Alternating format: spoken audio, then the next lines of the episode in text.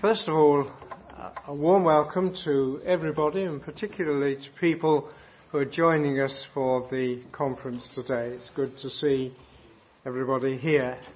And uh, our sessions today begin with an address by Dr. Garry Williams on the uh, human person as in the Puritans up to and including Jonathan Edwards. Uh, Garry is the director of the John Owen Centre. I first came across him, I'd never heard of him before, but some 10 or 12 years ago, my good friend John Marshall handed me uh, a lecture, I think, or paper he'd given on the theology of Rowan Williams. Asked me to review it for the Banner of Truth. And uh, I, I thought, well, this man is a man to know. And uh, I never thought that uh, we should uh, be working in the same institution together. But it's uh, Garry is the coordinator of this conference. He directs the affairs of the John Owen Centre, and uh, we are profoundly thankful to him for all the work which he does for us. Now, before I ask him to come and speak, uh, we'll um, read the Word of God. And we do so from the Gospel according to John, chapter 20, uh, chapter 17, verse 20. John's Gospel, chapter 17, verse 20 to the end. We hear the Word of God. I do not pray for these alone, but also for those who will believe in me through their word that they all may be one. As you, Father, are in me and I in you, that they also may be one in us, that the world may believe that you sent me, and the glory which you gave me I have given them, that they may be one, just as we are one. I in them and you in me, that they may be made perfect in one, and that the world may know that you have sent me and have loved them as you have loved me. Father, I desire that they also whom you gave me may be with me where I am, that they may behold my glory which you have given me. For you have loved me before the foundation of the world. O righteous Father, the world has not known you, but I have known you. And these have known that you sent me.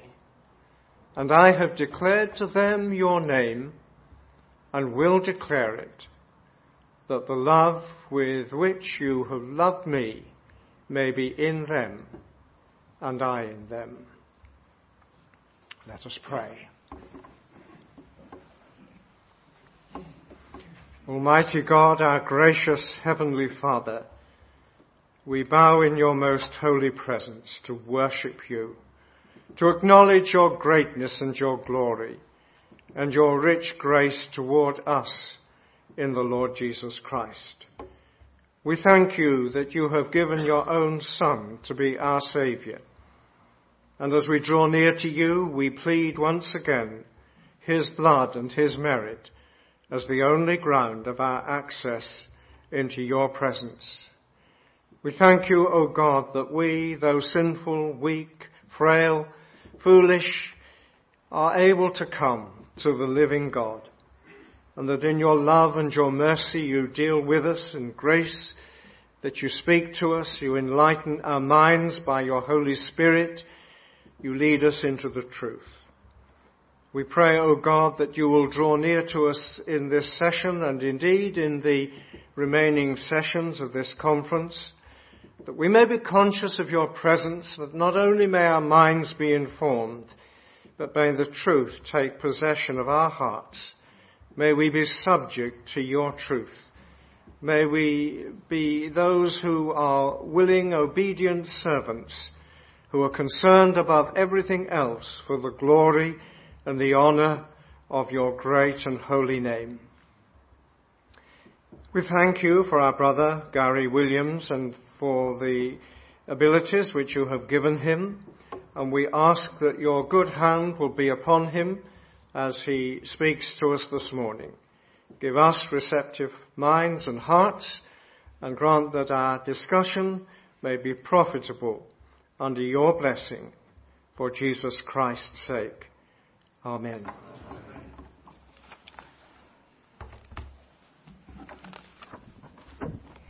Psychology with the Puritans.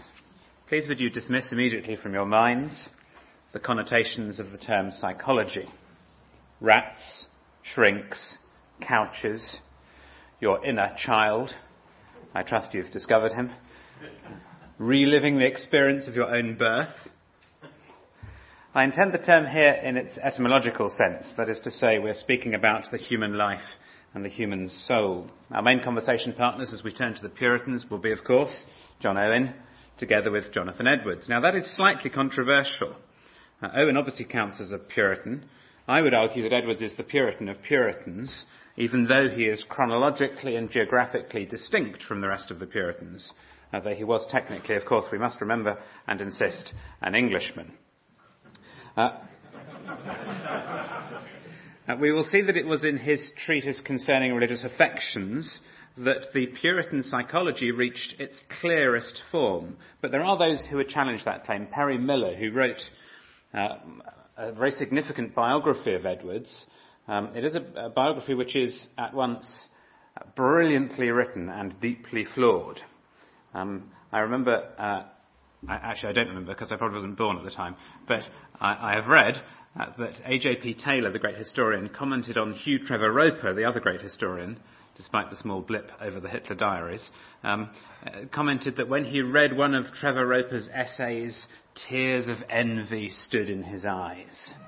And that's how I feel about Perry Miller, really. He writes fantastically, but the biography is deeply, deeply flawed at the same time in its account of Edwards. One of his views is that Edwards was an innovator in his understanding of the human person and broke from the Puritan tradition. Now, I'm not going to go into that at great length because it would get very detailed and uh, probably slightly dull. Uh, but hopefully as we go, and as I weave together some Owen and some Edwards, you will see how at very significant points they're speaking with one mind. And that what Edwards is doing is clarifying and refining a tradition rather than ditching it and starting a new one. Uh, so that's a sort of side purpose of this paper. One very interesting point of comparison between them is their situations and common features of their contexts.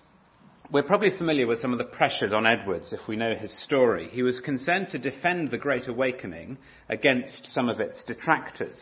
Uh, on the one side, uh, those who uh, criticised it, uh, who were really rationalists. On the other side, those who uh, favoured all of the excess that could be involved in the awakening. And he was really trying to uh, navigate a course between those two positions.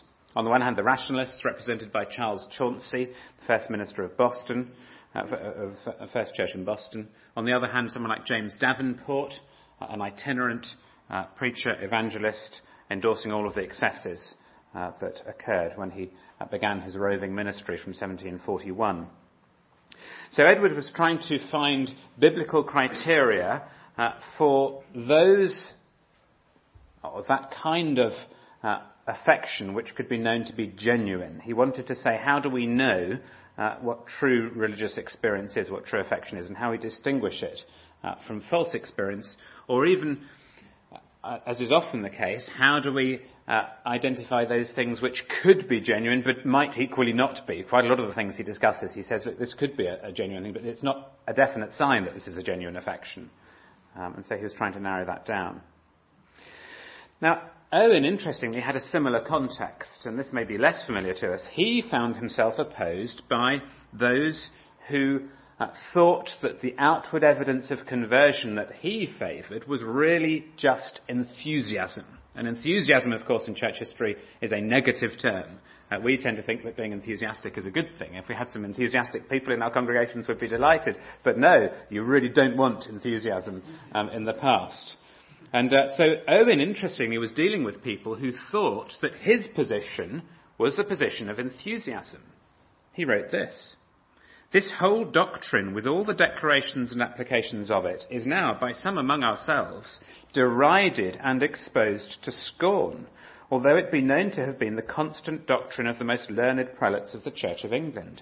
And as the doctrine is exploded, so all experience of the work itself in the souls of men is decried as fanatical and enthusiastical. This is when he's writing uh, in his book on the Holy Spirit. So criticism of enthusiasm didn't only come as a reaction to the revivals, interestingly.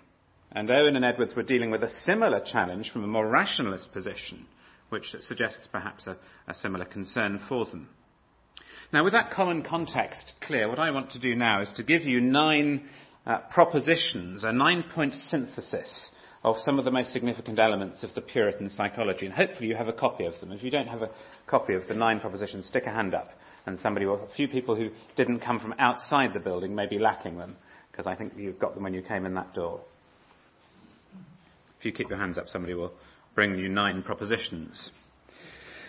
Uh, this is the point at which what I'm saying could be most vulnerable to attack from a, a, a historian. Um, Carl Trueman's in my mind at the moment. Um, you know, uh, taking up teaching from the past and using it synthetically in the present um, but we're going to plough on anyway, um, and, uh, and do that uh, uh, shamelessly, really, because I think we need to do that with things from the past. But be aware that this is a slightly artificial synthesis uh, of propositions drawn from people living in different centuries. Okay, so just there's my caveat, my insurance policy. Um, should anyone object? Everyone got one. And you'll also need a diagram. If you've not got that, that might also mean they haven't got the diagram, David, if that's uh, brilliant. Thank you. Proposition number one. The believer's affection of love for God rests on the prototype of God's own prior Trinitarian love. Rests on the prototype of God's own prior Trinitarian love. We begin with Owen, who begins with the triune God himself. In Christologia, he makes the profoundly important point that the Christian affection of love begins within the Godhead. Here's how he puts it.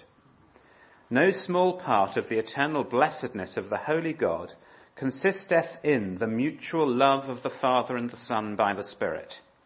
As he is the only begotten of the Father, he is the first, necessary, adequate, complete object of the whole love of the Father.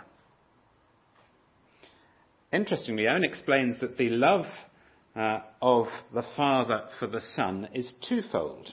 And he distinguishes between the love of the Father for the Son as God, on the one hand, and the love of the Father for the Son as incarnate, on the other. So the Father loves the Son as God, and the Son as God loves the Father, with a natural, necessary love, with an absolute necessity. That love is always and must always be. This love occurs, Owen explains, within God. It is a love ad intra, on the inside of God, if you like, because the Son loves the Father, he writes, of whom he was begotten in the entire communication of the whole divine nature. Now, what does that mean? What that means is that the Father loves the Son in his act of begetting him.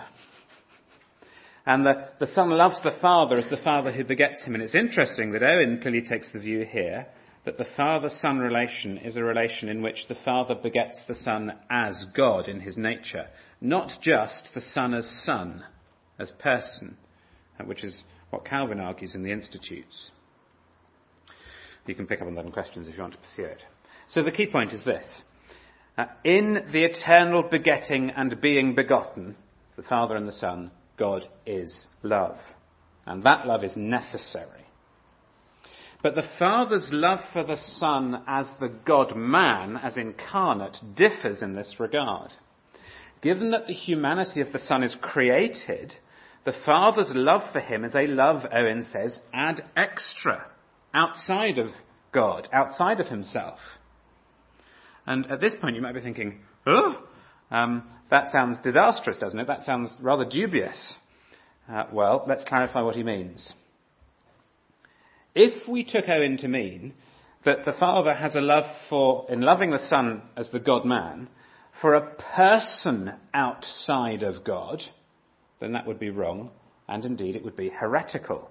Because the God man, the incarnate Christ, would then be a person apart from the eternal Son, uh, loved outside of the Godhead. And that would indeed be a heresy. That would be Nestorianism. Owen doesn't mean that. So what does he mean by this idea of uh, the Father's love for the Son being a love ad extra, outside of God? He means that the humanity of God the Son, which is his humanity, in which he, the single divine person now exists, is a fully human and therefore created reality. And in this sense, the Father's love for the Son is a love ad extra. Not love to a new person, that would be Nestorianism, but to the same divine person in a new, created nature. So that it is love outside of God considered naturally, in terms of nature, not considered personally. It's the same person he loves, but he now loves him in a new created nature. So Owen thus teaches in this subtle and distinguished way that love begins in God. I guess our next question would be, well then, how does it come to us from God? What is our point of connection? If there is this eternal Trinitarian love, how are we connected? What's that got to do with us? And Owen finds his answer in John 17 verse 26, which is why we had that passage read. The Lord Jesus asks the Father that the love with which you have loved me may be in them.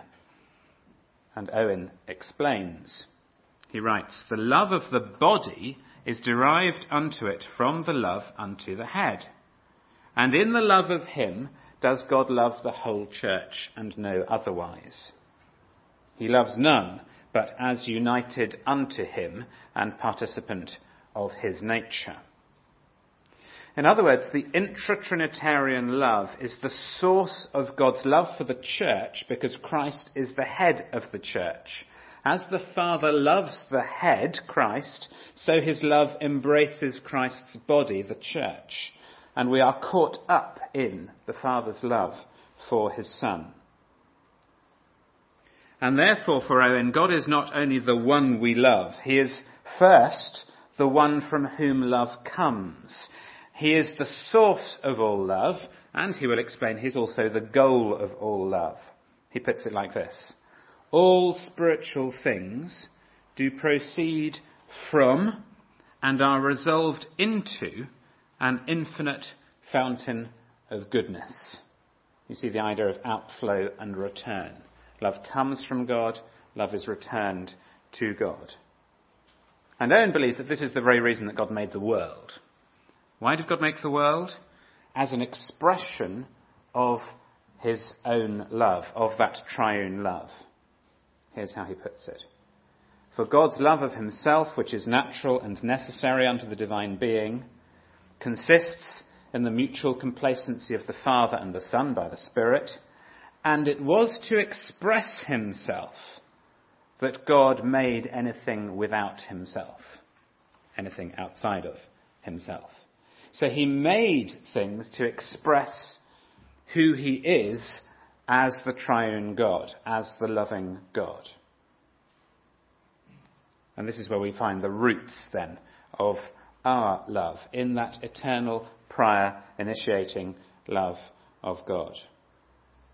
I hope you can see at that point there are all sorts of really obvious but significant applications that you could make of that truth. And at the end, I'm going to draw four applications from all of this material, um, but no doubt there are others that we might want to draw out in questions as well. But um, there are all sorts of issues there in terms of our understanding of how we are loved and, and what it means for somebody who's known love, no love, uh, to be loved and to understand how they relate to Christ and how God's love for them is his love for the Son and those kinds of things. So we might want to come back to that later. Second proposition, love is central to the Christian life and therefore the affections are central because love is an affection. We can see why, given the emphasis on love, uh, for Owen and Edwards, um, the affections are important and we can see why love is important when we understand their doctrine of God. So you can see the connections there. You go from affection to love and from love to who God is. And indeed, Owen gives uh, love a preeminent place in the soul. Love, he says, is the most ruling and prevalent affection in the whole soul. It's the kind of thing we think of Edwards saying, but Owen says it very clearly. Because of its constant exercise, he explains, love is the spring unto all other affections. So it lies at the heart of the affections. Edwards agrees. Christian love, he says, is the fountain of all gracious affections. So here's an example where they're saying the same thing. And Owen uh, is not being betrayed by Edwards when he emphasizes love. And if then love is central to the Christian life, affection is central because love is an affection. In fact, for Owen, spiritual affections are the, the, peculiar spring and substance of our being spiritually minded. In his great book on spiritual mindedness, um, the, the, affections are at the centre of his account of the Christian life. It's, you come to it, and, and if you read Edwards first, it's, it's very much like reading Edwards. In fact, Owen says, really at the end of the day, affection is God, what God wants from us. It's what he requires of us. The great contest of heaven and earth is about the affections of the poor worm which we call man, he says. This is what the great battle is about. It's about man's affections. It is our affections he asketh for, and comparatively nothing else, he says. Conversely, just as God seeks our affections, so does the devil. That's what the world is after. Seeking to capture our affections. All the paint the world puts on its face, he says, is to win the affections of men. So certainly Edwards was not the inventor of the idea of the priority of the affections when he likewise stated that true religion in great part consists in holy affections, which is one of his famous claims in the book on the religious affections. Thirdly, and here we return to some of the questions that we were looking at yesterday in the biblical material, the human person is unitary rather than composite. Unitary rather than composite. First of all, we're going to go to Edwards because he is really the pinnacle of reflection on this question, I think, certainly in that era.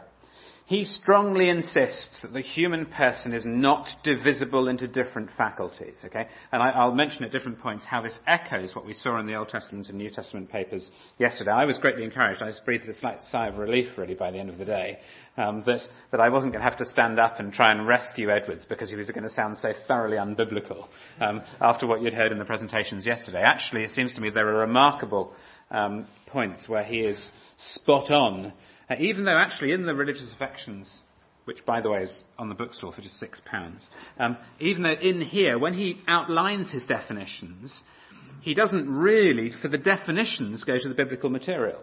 It almost looks actually as if he's telling you what people commonly mean by these words. But his account of what we mean by these words, and, and especially when he tends to focus on what we ought to mean by them, lines up very closely with some of what we heard yesterday.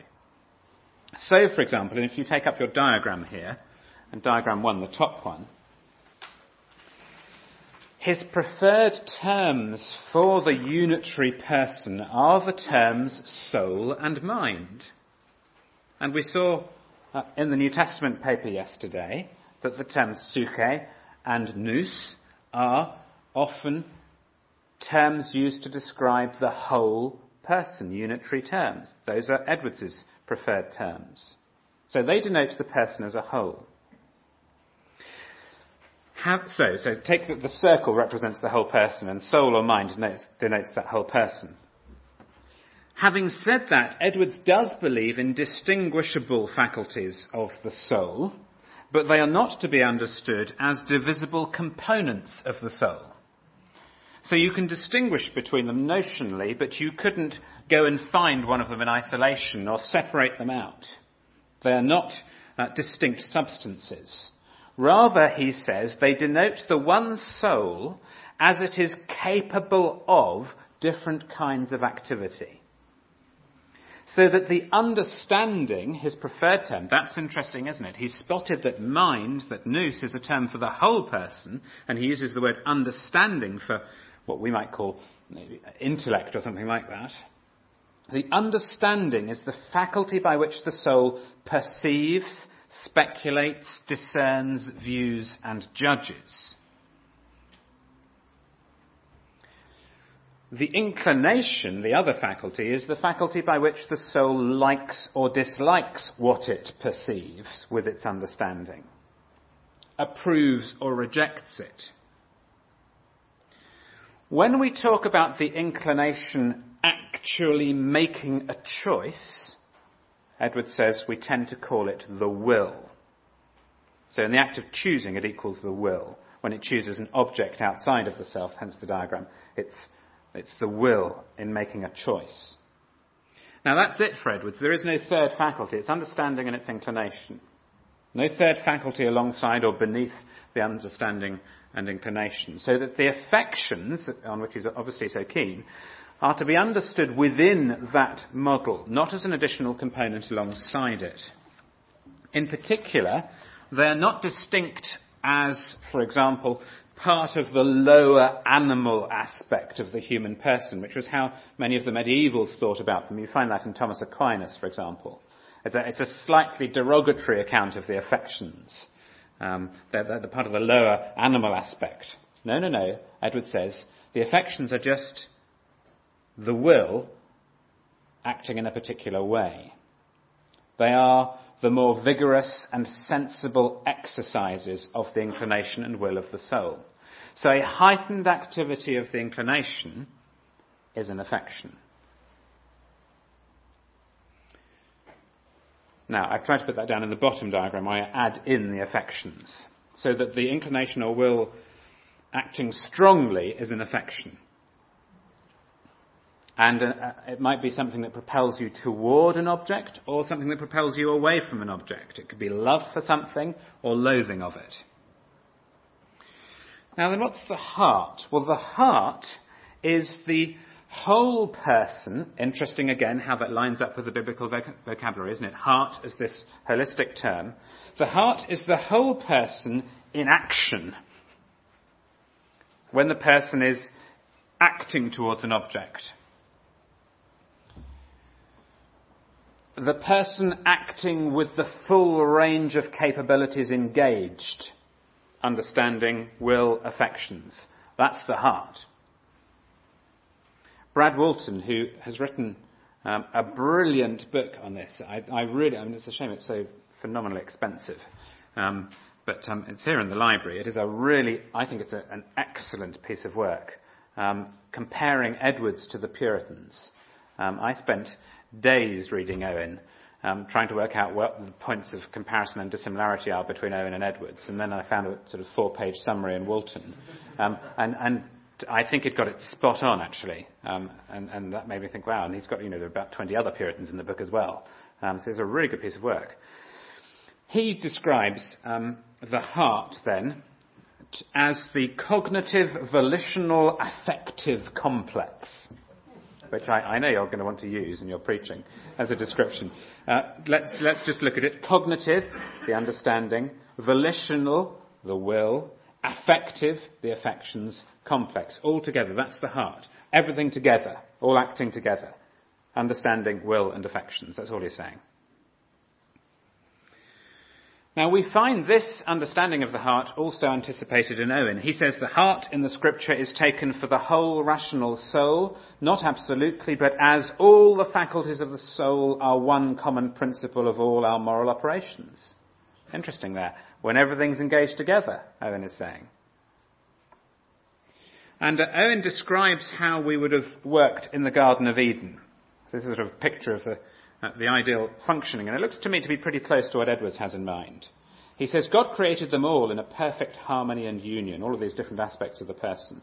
The mind and reason were in perfect subjection and subordination to God and His will. The will answered in its choice of good the discovery made of it by the mind. The affections constantly and evenly followed the understanding and will. The mind's subjection to God was the spring of the orderly and harmonious motion of the soul and all the wheels in it. So there you see a picture of the perfectly functioning person, everything working harmoniously.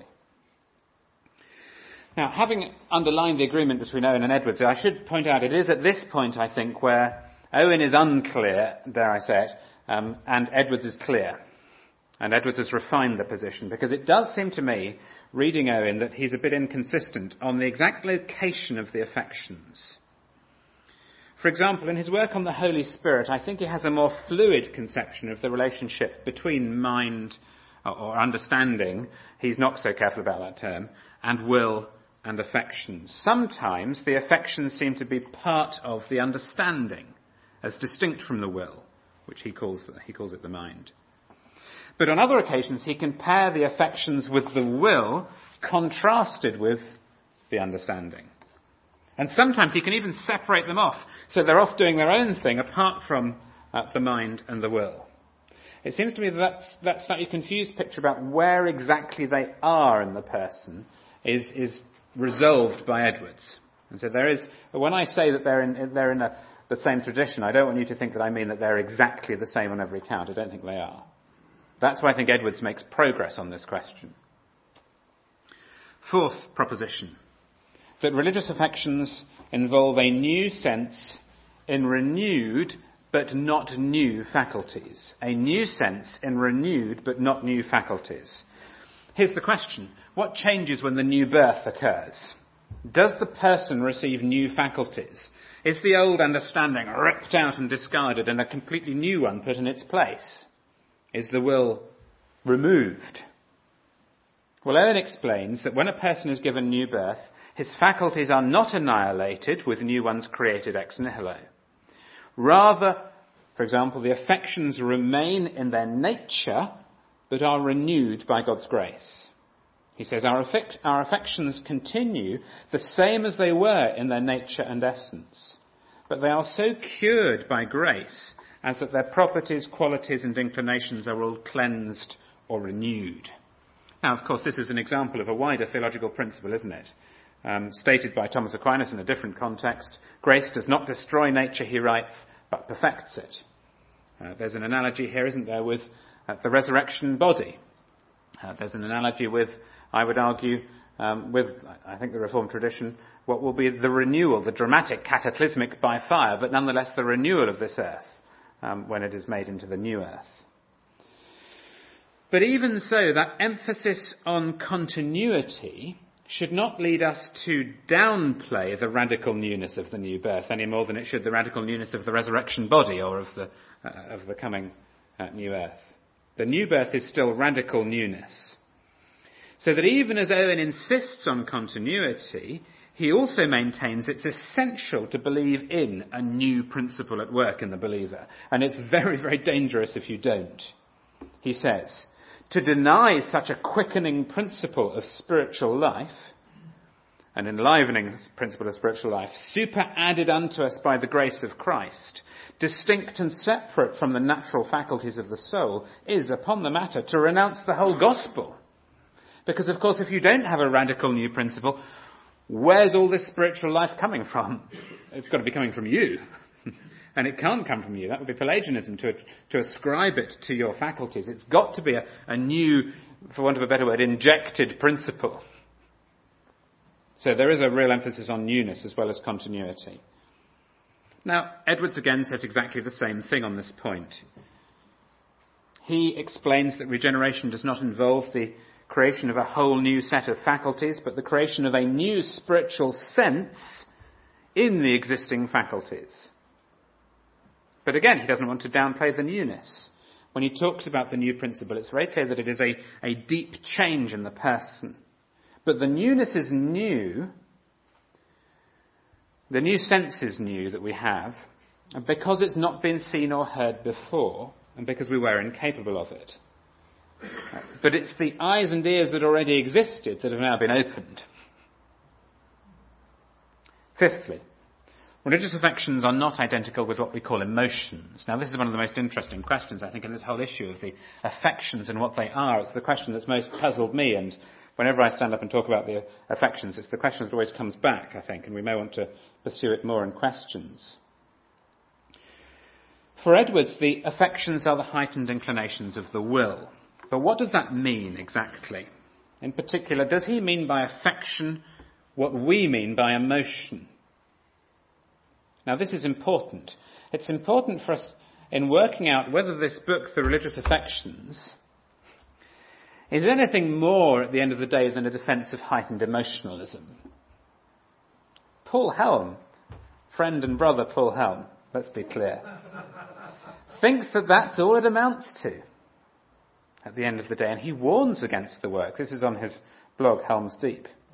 He writes this The Religious Affections is an important book, but in my view, it would be unwise to take its teaching on what true religion consists in very seriously. It is a book about the importance of emotion, expressed in a public, visible way, being the measure of true religion. And Helm rightly points out that by contrast, the New Testament has a place for quiet, diligent, calm religion, which it certainly does. But I think he's wrong in his reading of Edwards here. Because I think he's wrong to identify what Edwards means by the more vigorous and sensible exercises of the inclinations and will of the soul with what Helm himself describes as self-consciousness and exhibitionism. Now the first part of his description there, self-consciousness, I think is accurate as a statement of what Edwards means by affection.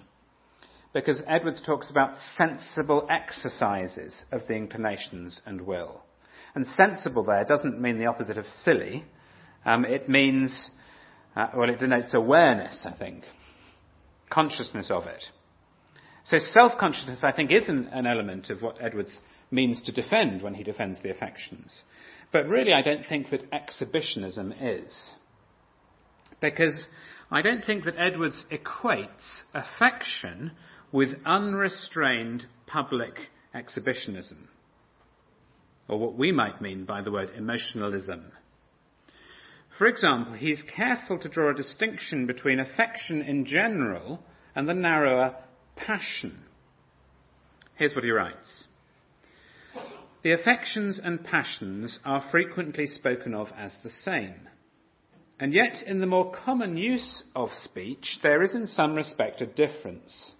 And affection is a word that in its ordinary signification seems to be something more extensive than passion, wider in other words, being used for all vigorous, lively actings of the will or inclination, but passion for those that are more sudden, and whose effects on the animal spirits are more violent, and the mind more overpowered and less in its own command.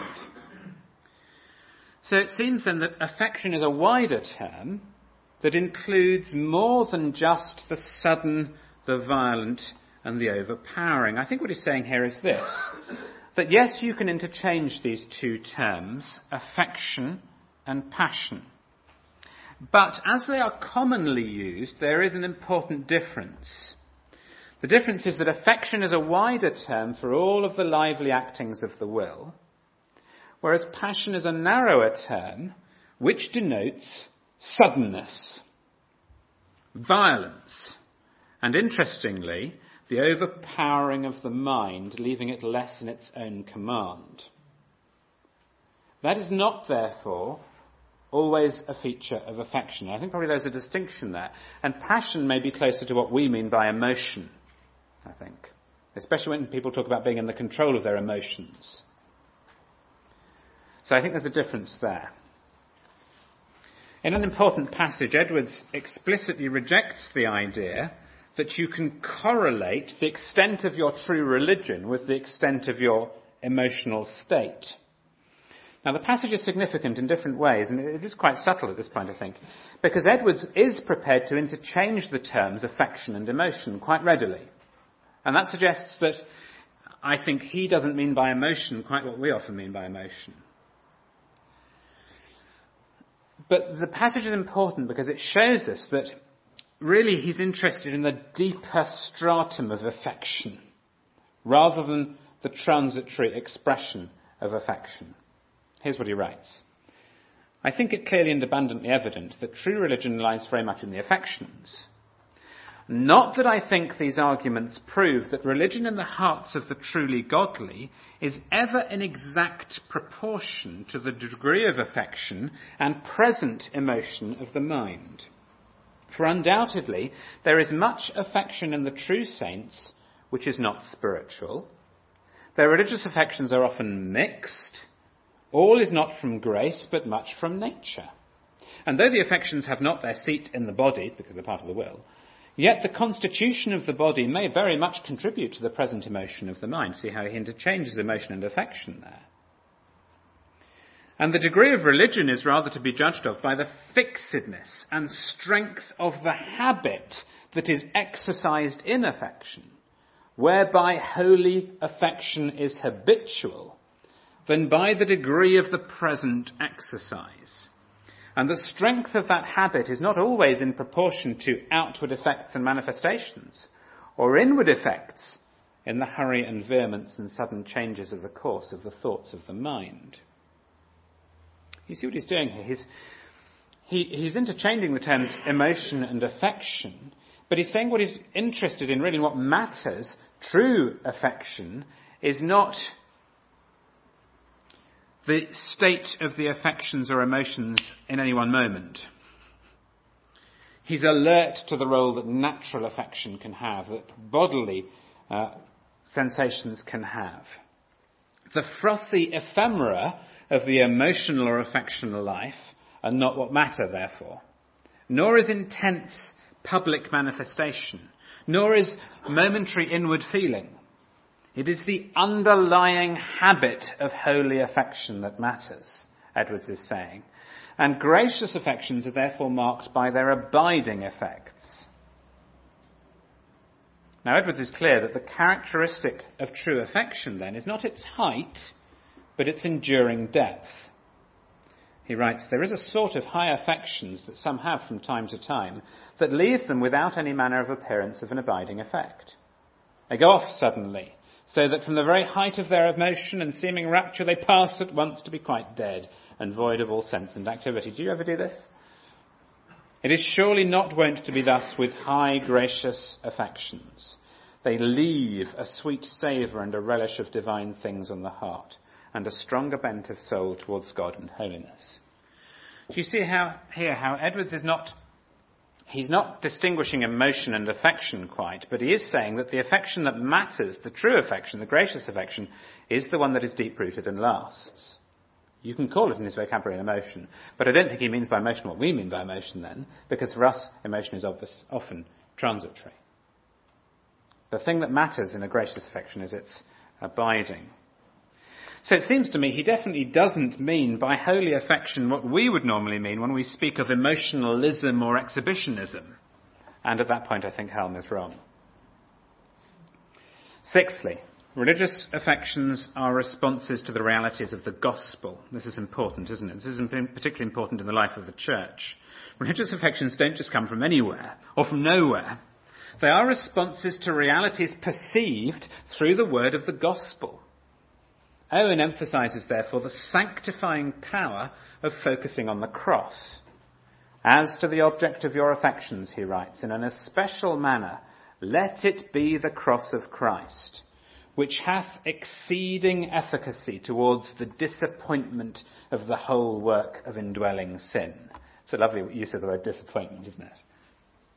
Or Edwards again tells us that God is supremely attractive, that he is seen most clearly in the face of an incarnate, infinitely loving, meek, compassionate, dying Redeemer. Religious affections, true religious affections, then are responses to the realities of the gospel. Seventh, this is an interesting one. Religious affections terminate finally on God Himself not his benefits.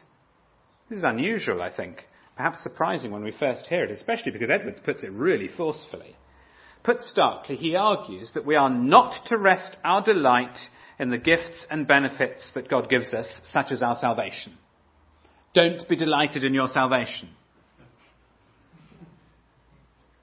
The first objective ground of gracious affections, he writes, is the transcendently excellent and amiable nature of divine things as they are themselves, and not any conceived relation they bear to self or self-interest. Edwards, I don't think, means that the blessings we receive provoke or should provoke no affection from us. I think he means that the blessings we receive must carry us beyond themselves to delight in the God who gives them to us. So that the cross carries us to the God who sent his son to die on the cross and died on the cross. Edwards has a helpful illustration, I think, that shows how the blessings do evoke affection, but are not its terminus.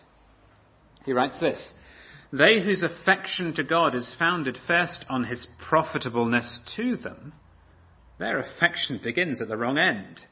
They regard God only for the utmost limit of the stream of divine good, where it touches them and reaches their interest, and have no respect to that infinite glory of God's nature, which is the original good and the true fountain of all good. Now, as well as fountain, he has another helpful image, I think, that makes this point. He describes God's kindness to us, his benefits, in other words, as a glass, a mirror in which we see God's goodness. But we must see his goodness. And he has a wonderful way of putting this, a sharp warning, when he writes, A dog will love his master that is kind to him. Now, Edwards explains that it is particularly the beauty of God's holiness on which true affection terminates. He draws this from the Psalms, for example, Psalm 29, verse 2, Psalm 96, verse 9, and Psalm 110, verse 3. Now, why single out holiness? Because he says it's God's holiness that is the perfection of his other attributes. This is a wonderful example of how our understanding of God's attributes must be integrated because of the simplicity of God. You can't isolate any of his attributes. And his holiness, therefore, is the perfection of his other attributes in which they are perfect. For example, I mean, he goes through a list of the attributes and does this, but let me just give you the example of God's wisdom. It is, he writes, that his holiness is the glory of God's wisdom. That is a holy, that it is a holy wisdom and not a wicked subtlety and craftiness. Yes? Do you see what he means?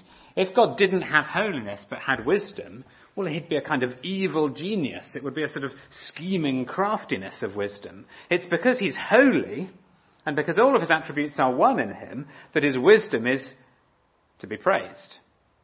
And he goes through and shows you how that's the case with his other attributes as well.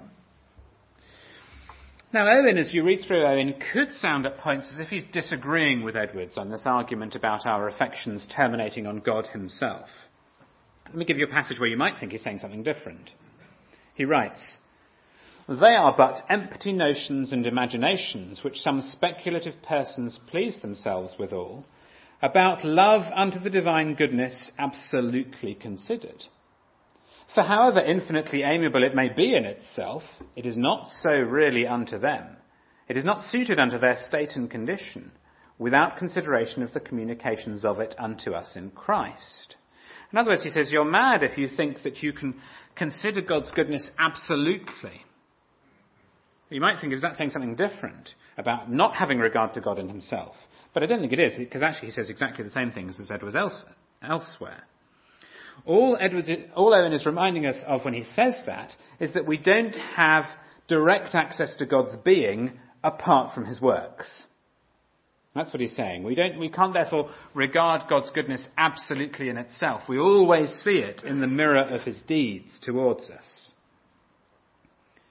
And therefore, he agrees with Edwards that our love ultimately must terminate on God, God himself, but it will do that via his works always. Epistemically, we might say, God's acts come first. We, we, we know God through his acts. Ontologically, though, and this is the point that they're making, God's being is prior to his acts, and therefore his being must be the ultimate goal of our love. Now that Owen too thinks this is clear when he speaks of how we love and know God. He writes, We love him principally and ultimately for what he is. It's the same as Edwards, isn't it? But nextly and immediately for what he did. What he did for us is first proposed unto us, and it is that which our souls are first affected withal. Okay, you see the point. Epistemically, it's God's deeds first. But because ontologically God himself is prior, we must end up in loving him, but always through his works. Eighth, affections must be universally renewed.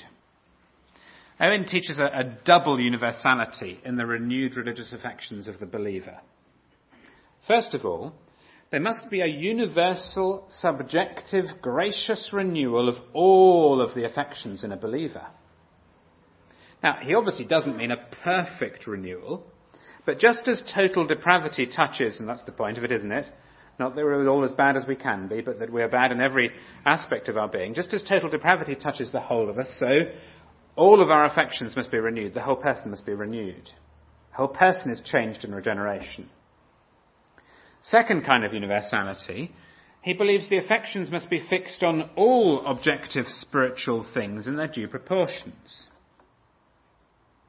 Now, Edwards makes this point as well, that there must be a right proportioning of the affections to their different objects. He writes, In the truly holy affections of the saints is found that proportion which is the natural consequence of the universality of their sanctification. So, for example, what does that look like in practice? This will help explain it, I think. Uh, it's an argument against hypocrisy, really.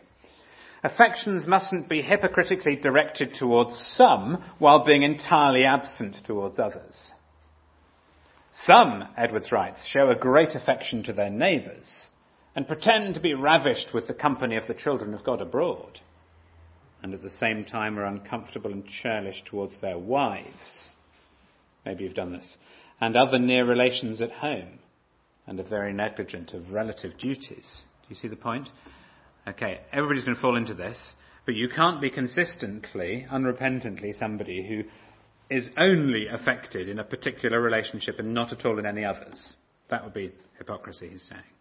Again, Edwards warns against a public private disproportion. Some are greatly affected from time to time when in company, but have nothing that bears any manner of proportion to it in secret.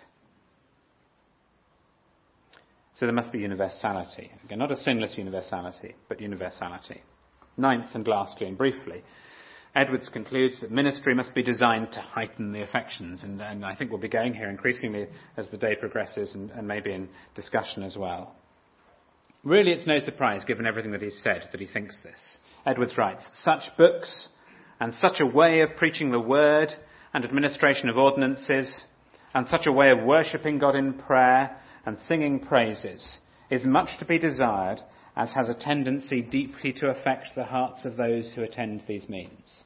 That fits, I think, very well with what Robert was saying at the end of his paper yesterday, that if the body matters, there's nothing wrong with thinking about the bodily aspects of the life of the church. Now, let me try to draw a few applications, and there are many, many avenues we could pursue here. I'm just going to give you four briefly, that things that struck me really. First of all, we should understand that our predicament will always be the predicament that both Owen and Edwards faced. It shouldn't be a surprise that Owen faced the same challenge as Edwards did, the challenge from rationalism. It's no coincidence. That dual pull of rationalism on the one hand and excessive enthusiasm on the other is surely a perennial problem. Where is the answer? Is it, is the answer to aim for some kind of via media between the two?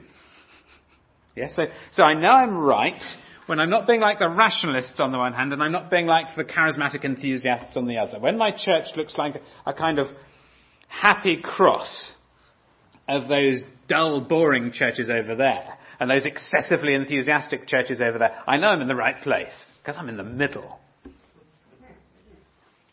No. The answer is not simply to avoid the excesses of contemporary worship at its worst on the one hand, and the repressed formalism of traditionalism on the other. Nor is the answer to be as contemporary as we can be in order to draw in the young, or on the other hand, as conservative as we can be in order to flee compromise. None of those approaches is right. Those, both of those approaches are ultimately pragmatic approaches, driven by pragmatism. Very different kinds of pragmatism, perhaps, but they have in common that they are pragmatic. Owen and Edwards, I think, show us a better way, which is to think theologically about the questions that we face in the life of the church. Uh, specifically, rather, their psychology reminds us of both the crucial role played by the understanding, as Edwards rightly calls it, on the one hand, and the importance of the affections on the other. we cannot be contented with dry orthodoxy or mindless modernity, not because we want to find a middle average kind of way, but because both deny an aspect of biblical anthropology. One denies the understanding, the other, it seems to be, denies the affections. The errors of deadness and excess that different people commit are not errors of failed balance, but of failed theology, I would argue, specifically of failed theological anthropology. If we recall that all affection is reliant on understanding, then we will see the problems with music that is emotive but lacks theological content, for example. But if we recall that understanding must result in affection, then we will fear dry worship or worship which is musically out of touch with people and incapable of connecting to their affections as much as we fear enthusiasm, perhaps even more. Actually, interestingly, Owen at one point reflects on which he would prefer. And he says, I would rather have an excess of enthusiasm than its total absence in rationalism. Interesting. The test for a Christian hymn or a Christian song is not, therefore, its age or its style, I would argue, but its ability to focus the understanding on the word of truth and its ability to evoke affection in the heart that accords with the truth content of it. So that if our music is running way ahead of our theology, in, our, in other words, if the music is way ahead of the words, it's no good. But equally, if the words are words that describe realities that should move us, and our music is just dull and dead, it's no good either. Second application. I think there's a risk, there's a bit of a different application, there's a risk that our thinking about the human heart and affections, about psychology, is detached from the rest of our theology. So we do the theology and then we leave it long behind and come and do the psychology or the anthropology. What's great about the, the first propositions that we took from Owen, I think, is that they connect our understanding of the human person to the very heart of our theology, our Trinitarianism. And we need to do that. Thirdly, I am personally struck by the challenge to delight in God Himself, not just in His benefits. Am I a dog loving my master just because he's kind to me rather than because he is himself excellent? It's made me wonder if we sometimes fall into a sort of superstitious, talismanic relationship even to the cross. Not that we, I guess, make the sign of the cross or go out of our way to adorn our buildings with the cross. But perhaps we can so think of and speak about the cross as an object that we can forget that it is actually the Christ of the cross that matters. The cross is not love and mercy. Christ is loving and merciful. Fourthly and lastly, I'm struck by the challenge to hypocrisy and the requirement of universal affections. How easy it is to pick and choose those whom we will love. How easy I think it is for a minister of the gospel to be interested, particularly interested in the useful members of the congregation. To cultivate a relationship, to invest in those who might offer the church something. I guess this is a particular temptation in a smaller church where it is very hard to find people to get who will get involved in the life of the church. We are then viewing people really not as an end in themselves or an end for the glory of God in themselves, but only as instruments to the pastor's or the church's ends. When is it that we seek people out and speak to them?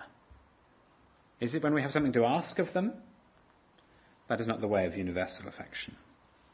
Let's pray together and then we'll take questions. We marvel, Heavenly Father, that we are included in the intratrinitarian outpouring of love. We think of how extraordinary it is that you love us with the love that you have for your Son, the Lord Jesus Christ. We praise you for this amazing inclusion in the divine life. We pray that you would forgive us for the poverty of our affections. We pray that you would create in us increasing affection and delight in the Lord Jesus Christ, a proportionate affection. Please forgive us for our hypocrisy, for the unevenness of our affections. Please help us to love as Christ loved. We ask it in his name. Amen.